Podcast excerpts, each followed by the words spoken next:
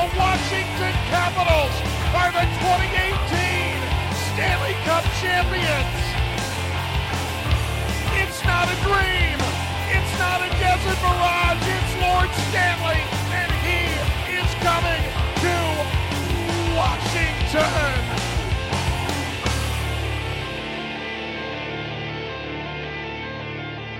Welcome back to Japers Rink Radio. I am your host Adam Stringham, and today I'm happy to be joined by Greg Young. How you doing, Greg? I'm doing well. I'm doing well. We're uh, doing a little role reversal here with uh, you doing the hosting and me uh, in the hot seat firing away my takes.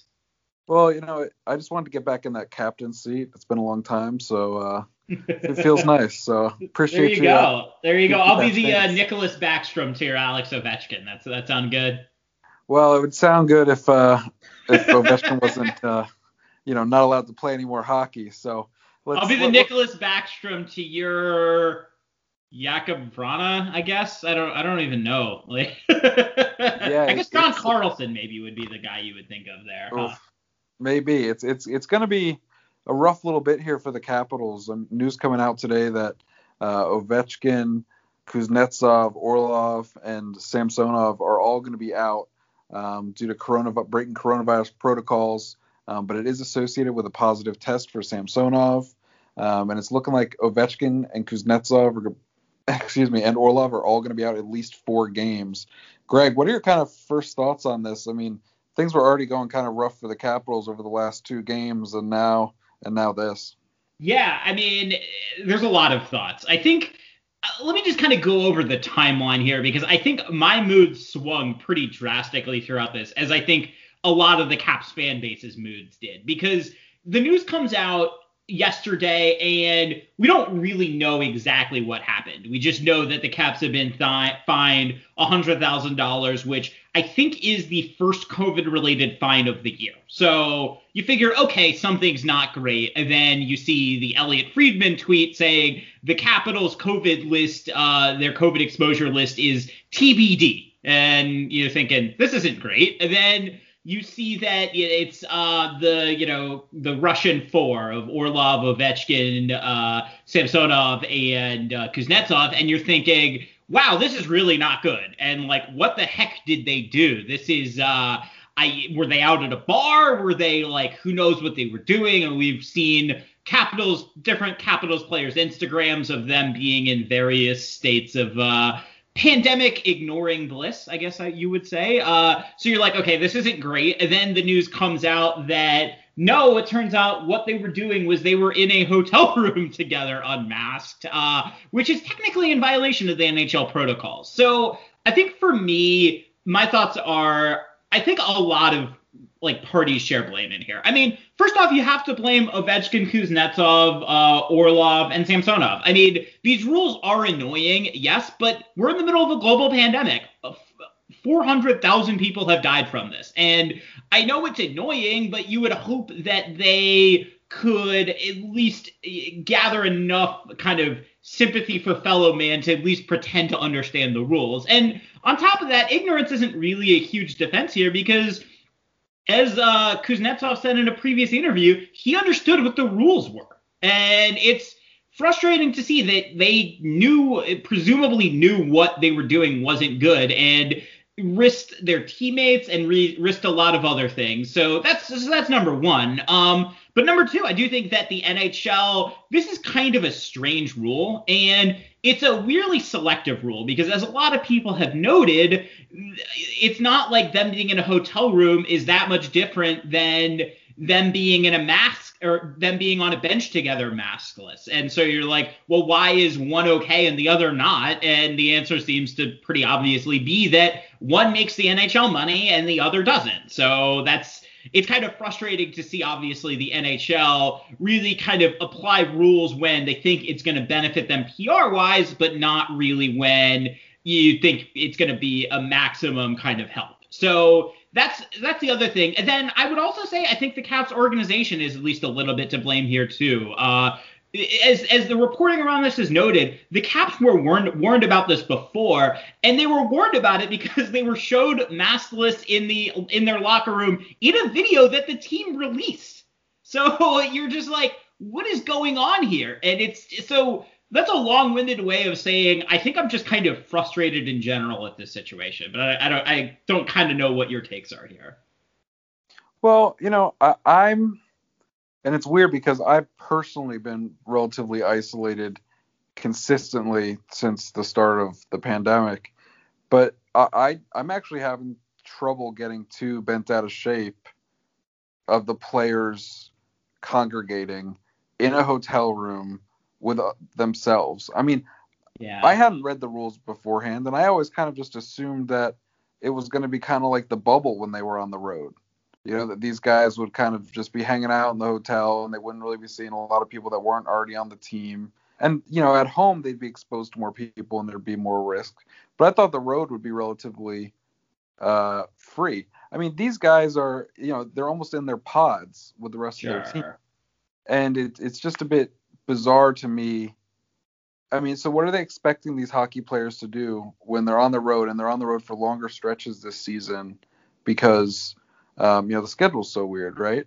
Sure. So so they're they're gonna go, they're gonna practice, they're gonna go sleep, you know, pregame nap or whatever. They're gonna go to the ring, come back, go back to sleep, and the rest of the time, what what are they doing? They're just supposed to sit in their rooms by themselves. I mean, it sounds like that's what the guideline is. Yeah, I mean, you would think that, like, I mean, obviously they, they can't have been the first NHL team to have done something kind of in this vein. You figure that it might well have been that the Caps had a COVID exposure and there was contact tracing and then they were kind of caught in this situation. But, you know, at the same time, like, that's frustrating, but you know what? Like, we're all dealing with that too. So my my sympathy here is it's somewhat limited. I mean, I would like to think that if if this is the rule and you know that this is the rule, then you figure out kind of creative ways to be able to get some kind of interaction. I don't know if it's via Zoom. I don't know how exactly you want to do it, but uh, my sympathy here is just somewhat limited because we're all having to deal with this, and I I don't think that the players should necessarily get an exception because they're just on the road. And you know, I think you can say that maybe the rule doesn't make a, a ton of sense in, in the sense that it's inconsistently applied. But I think we would all agree that having more exposures without masks in the COVID, you know, pandemic is not a good thing. So yeah, I just I I, I get what you're saying, and I, I kind of agree with you that it's a weird rule, but it's again, I keep circling back to it's a weird rule that the Caps knew about, and that you, to have four of their really kind of leaders on the team violate this is is frustrating to me. Yeah, I'd be really shocked if this wasn't happening around the league. Oh, 100%. Yeah, I, I mean, I, I'm if Samsonov hadn't tested positive, and it, I mean, this is how it came up uh, relative to the Washington Post article I was reading earlier. The you know, this all started because of contact tracing with Samsonov, as, as in this this fine, and O- Ovechkin going to miss four games, and Kuznetsov and Orlov. But it, it's just no one. I- I, I don't know. This whole thing's tough, but it, it's. I mean, these guys would be then by themselves isolated. A lot of people that are in the pandemic are also with people, even if they're Sure. isolated. Not Absolutely everybody, fair. but a lot of people. But I mean, it's not like they can't ever be around people. I mean, like they're around people for significant portions when you have practices, you have all this. And then, I mean, the, my other thought kind of is that this is why you have this rule in place, right? I mean, you have Samsonov who tests positive and might have exposed other people. And, I mean, part of the problem with this then is. I mean, really, like the whole Caps team probably shouldn't be playing, right? Because I mean, Samsonov's been positive he's been on the bench next to these people like Yeah. pretty much the entire team while he ha- was testing positive for the coronavirus so the idea that you know it's just kind of a weird situation that like i it's hard to say that the caps really should play on friday because i I mean even if they test negative they might test po- some of the players might test positive again in the future Well, yeah, and it kind of goes back to what you said. I mean, the reason the NHL probably has the rule in place how they do is so they have something to fall back on yes and say, oh, the other players are still able to go because they weren't together, you know, in a hotel room. They were. Yeah. It was only when they were on the bench. But that that that's I don't know. Th- th- this vein i- is certainly we could talk about like how wrong the Capitals were. How, as you know, we could go back and forth on it all day. But I think it's more interesting uh, to kind of talk about how this affects the team. I mean, the Capitals are at the time of recording 2-0 and 2. Yep. Uh, they lost both games to Pittsburgh, and uh, the first one in the shootout, second one in overtime, and uh, really the the the second loss to Pittsburgh was just one of the worst uh, shot your foot performances I've seen in a long time. Yeah. I, I, I can't believe you would be saying that uh, giving up a five on or a, a goal while you're up on a five on three would be uh, would be tough. I, I, don't, I don't know what you're talking about there. Yeah, you know, it. Uh, they gave up a goal while they were shorthanded, five on three. They gave up a goal while they were on the five on three power play. So that Yeah. was and they gave Uh, up a goal just on the normal penalty kill and a goal five on five. So there you go. They had the forfecta. The only thing they were missing is the Penguins just getting a normal shorthanded goal against them. Although, Yeah. I mean, it's not like the Caps had many power play opportunities for them to even do that with. So well. For the Penguins, have six opportunities, six more games to try to do that this year. So uh, there you go. certainly, certainly have a chance. That's but true. Gr- Greg, what are your kind? Of, I mean, what are your thoughts here? Because the Caps played okay against Buffalo. They played a well, strong first game, kind of a so-so second game. I mean, I, I just feel like we're not seeing a lot of consistently strong hockey so far.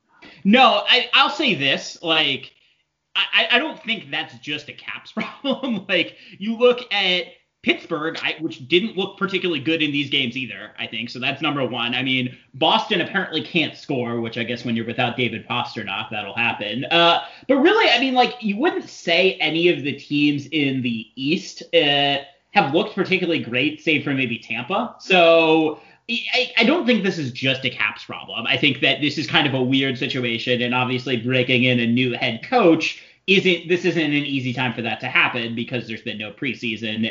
You've had these COVID protocols, and they had a abbreviated training camp, so that's definitely not ideal. At the same time, though, I get kind of where you're drifting at with this question, and I agree. I think they've looked kind of listless, I would say. Like they have these periods where they look good and you're like, wow, this is a competent hockey team that maybe could go on a run. And I would say the last game, the first period against the Penguins, they were pretty good. Like Mhm. they really didn't give up much. They, you know, uh, Wilson looks great. Vrana looks pretty good. They, you know, they, they were doing things that made a lot of sense and they look kind of like a normal, competent hockey team. And then you, you have the second period, which is just bizarre. and like they just seem to kind of lose all focus. And then the third and overtime, they didn't look particularly good either. So yeah, it's just weird. It's hard to get a read on it. I mean, the thing you have to say first, and I've said this a lot on Twitter, uh, and when I haven't said it on Twitter, I've gotten myself in trouble, but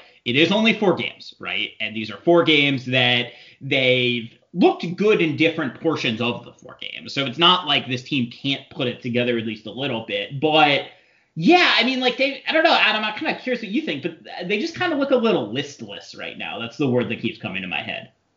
Well, the the real thing that I've found interesting is it feels like the Capitals' strong portions of play have all come earlier in games, Yes. and and I think that that is more interesting because they are the NHL's oldest team. Yeah. Um, and of course, it's you know they didn't have a training camp or these guys not in the best shape. I mean, when is it going to be more important to kind of have your conditioning than when you're you know old?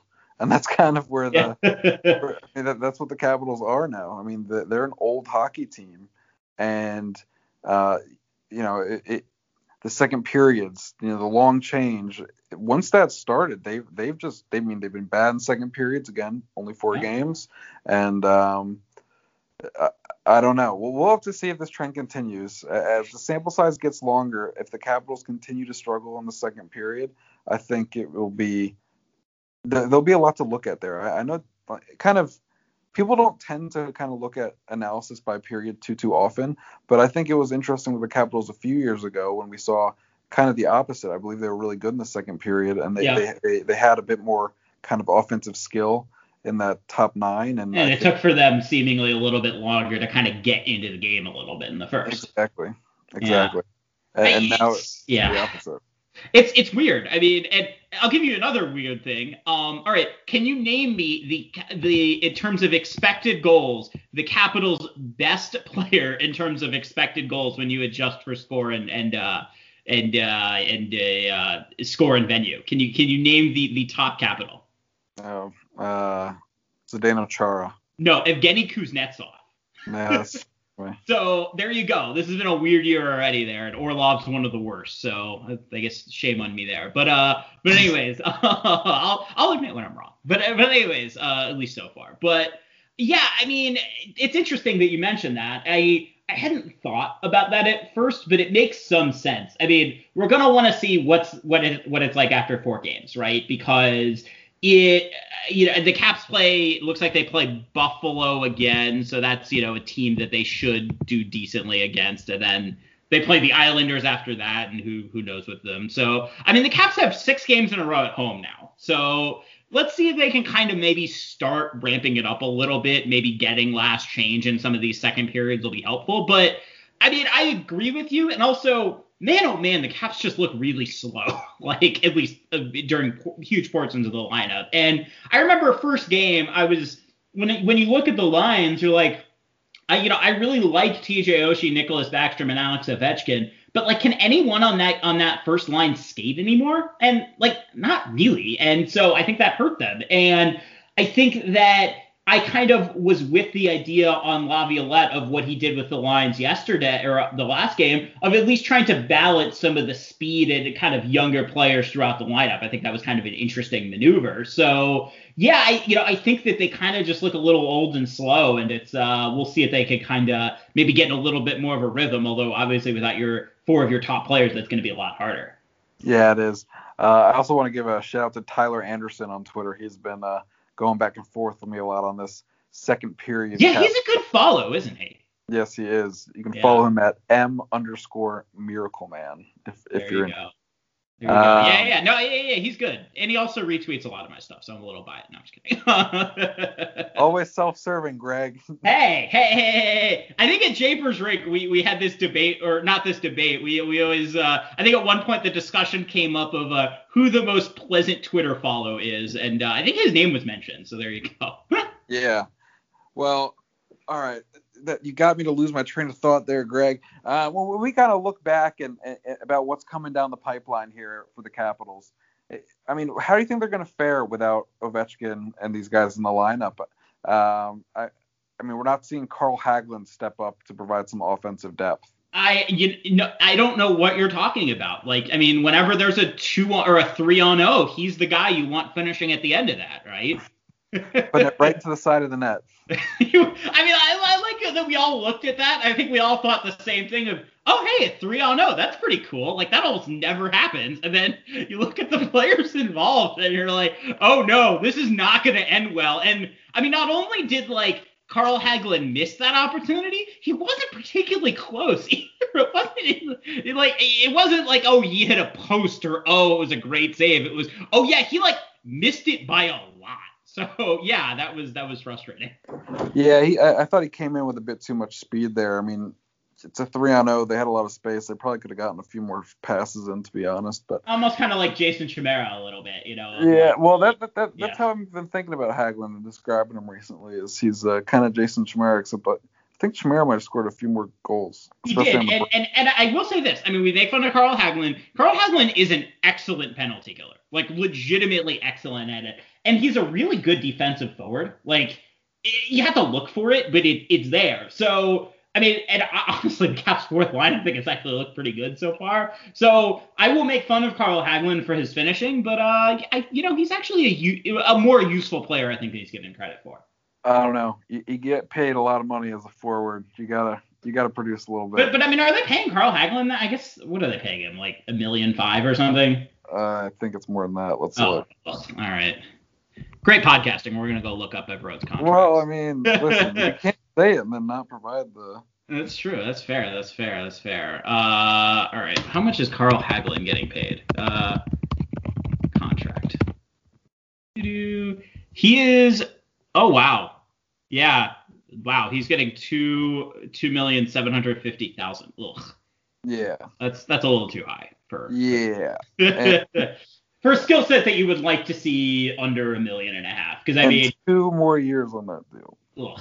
and and I, because here's the other thing, like I mean, the Garnett Hathaway contract, I think he's paid what like a million or, or a little over that, maybe like a million five or something. That's like a good value contract for the Caps, and you're like, yeah, that's what you should pay a fourth liner, and not two million seven hundred fifty thousand. That's way too high. But anyways, um, all right, yeah, I think, but I think you asked me about what this is going to be, what this means for the Caps going forward, at least to the next four games. And I, I guess I don't really know. We don't really know what the lineup is going to look like. We don't know whether Connor McMichael is going to play. We don't know how the goaltending is going to work between Vanecek and uh, Anderson, although I would say that's probably the area I'm probably I'm most nervous in because man oh man, like the uh, it, it, the Vanecek didn't look great, I think, last night, and I think Craig Anderson is probably donezo at this point in his career. So yeah, that's that's not great. Um, I would say the other parts of it though might be okay. Like, I mean, you lose Orlov, that sucks, but the Caps have like a million defenders who I think can,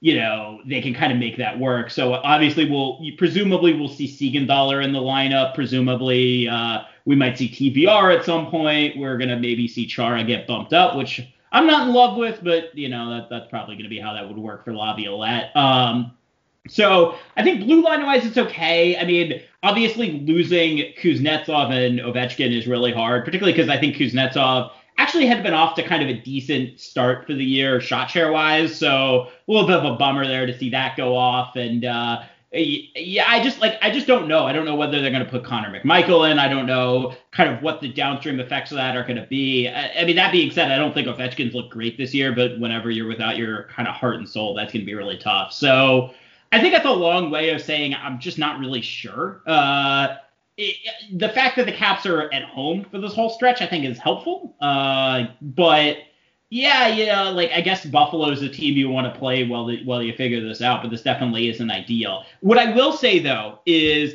it's not just the Caps that are dealing with injuries and co- and stupid COVID related uh, kind of absences. I, you look at the Penguins; they just lost uh, Marcus Pettersson for quite a while. The Flyers just lost a couple of key pieces, and the Bruins are still without a couple of their key players. So yeah, I guess like if if this is going to happen, get it over with now. But yeah, I mean it's definitely not ideal.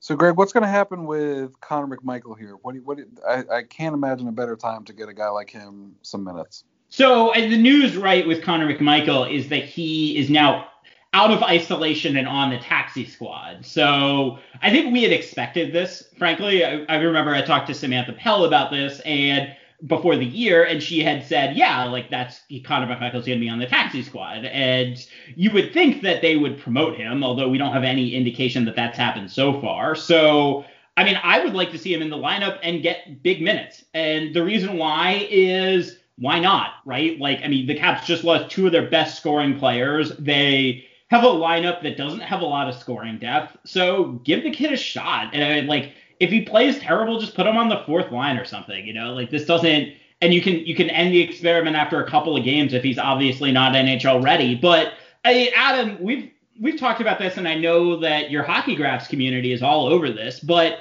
NHL players these days like when players come into the NHL, they're just ready much faster than we think they are, and that their peaks are a lot younger than you think they would be. So I like. I, I mean, is is maybe Connor McMichael not NHL ready? I mean, that's definitely a possibility, but why not try to figure that out? No.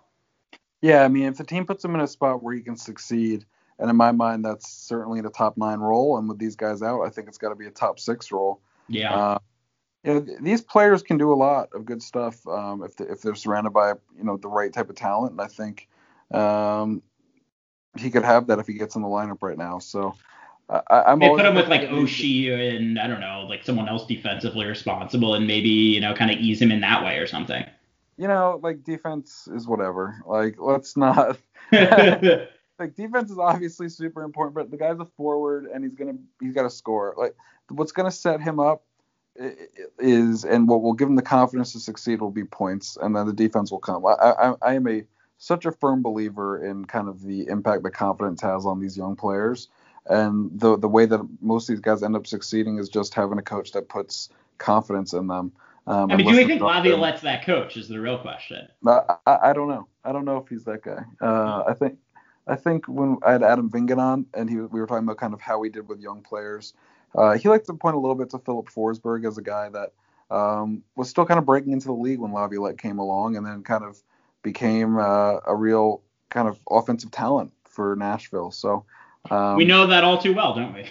we do, and I'm not quite sure that uh, McMichael is going to end up as good as uh, Filip Forsberg, but if he is, that that will certainly be a, a, huge boon to the Capitals. So yes, and that might extend the window a little bit because uh, this is. I know we all talk about the Caps window, but like a, I think we're starting to see the uh, maybe the twilight towards the towards the night of it. I would say will be the the daylight analogy I'll use for a window, which isn't at all a daylight thing, but whatever. Uh, yeah. So that's why, why not why not give it a shot? Yeah, we're only four games in, but it's uh, look, it, it, the Capitals aren't looking like barn burners here, and I think I think every you know everyone that's watched the game so far probably feels that way too.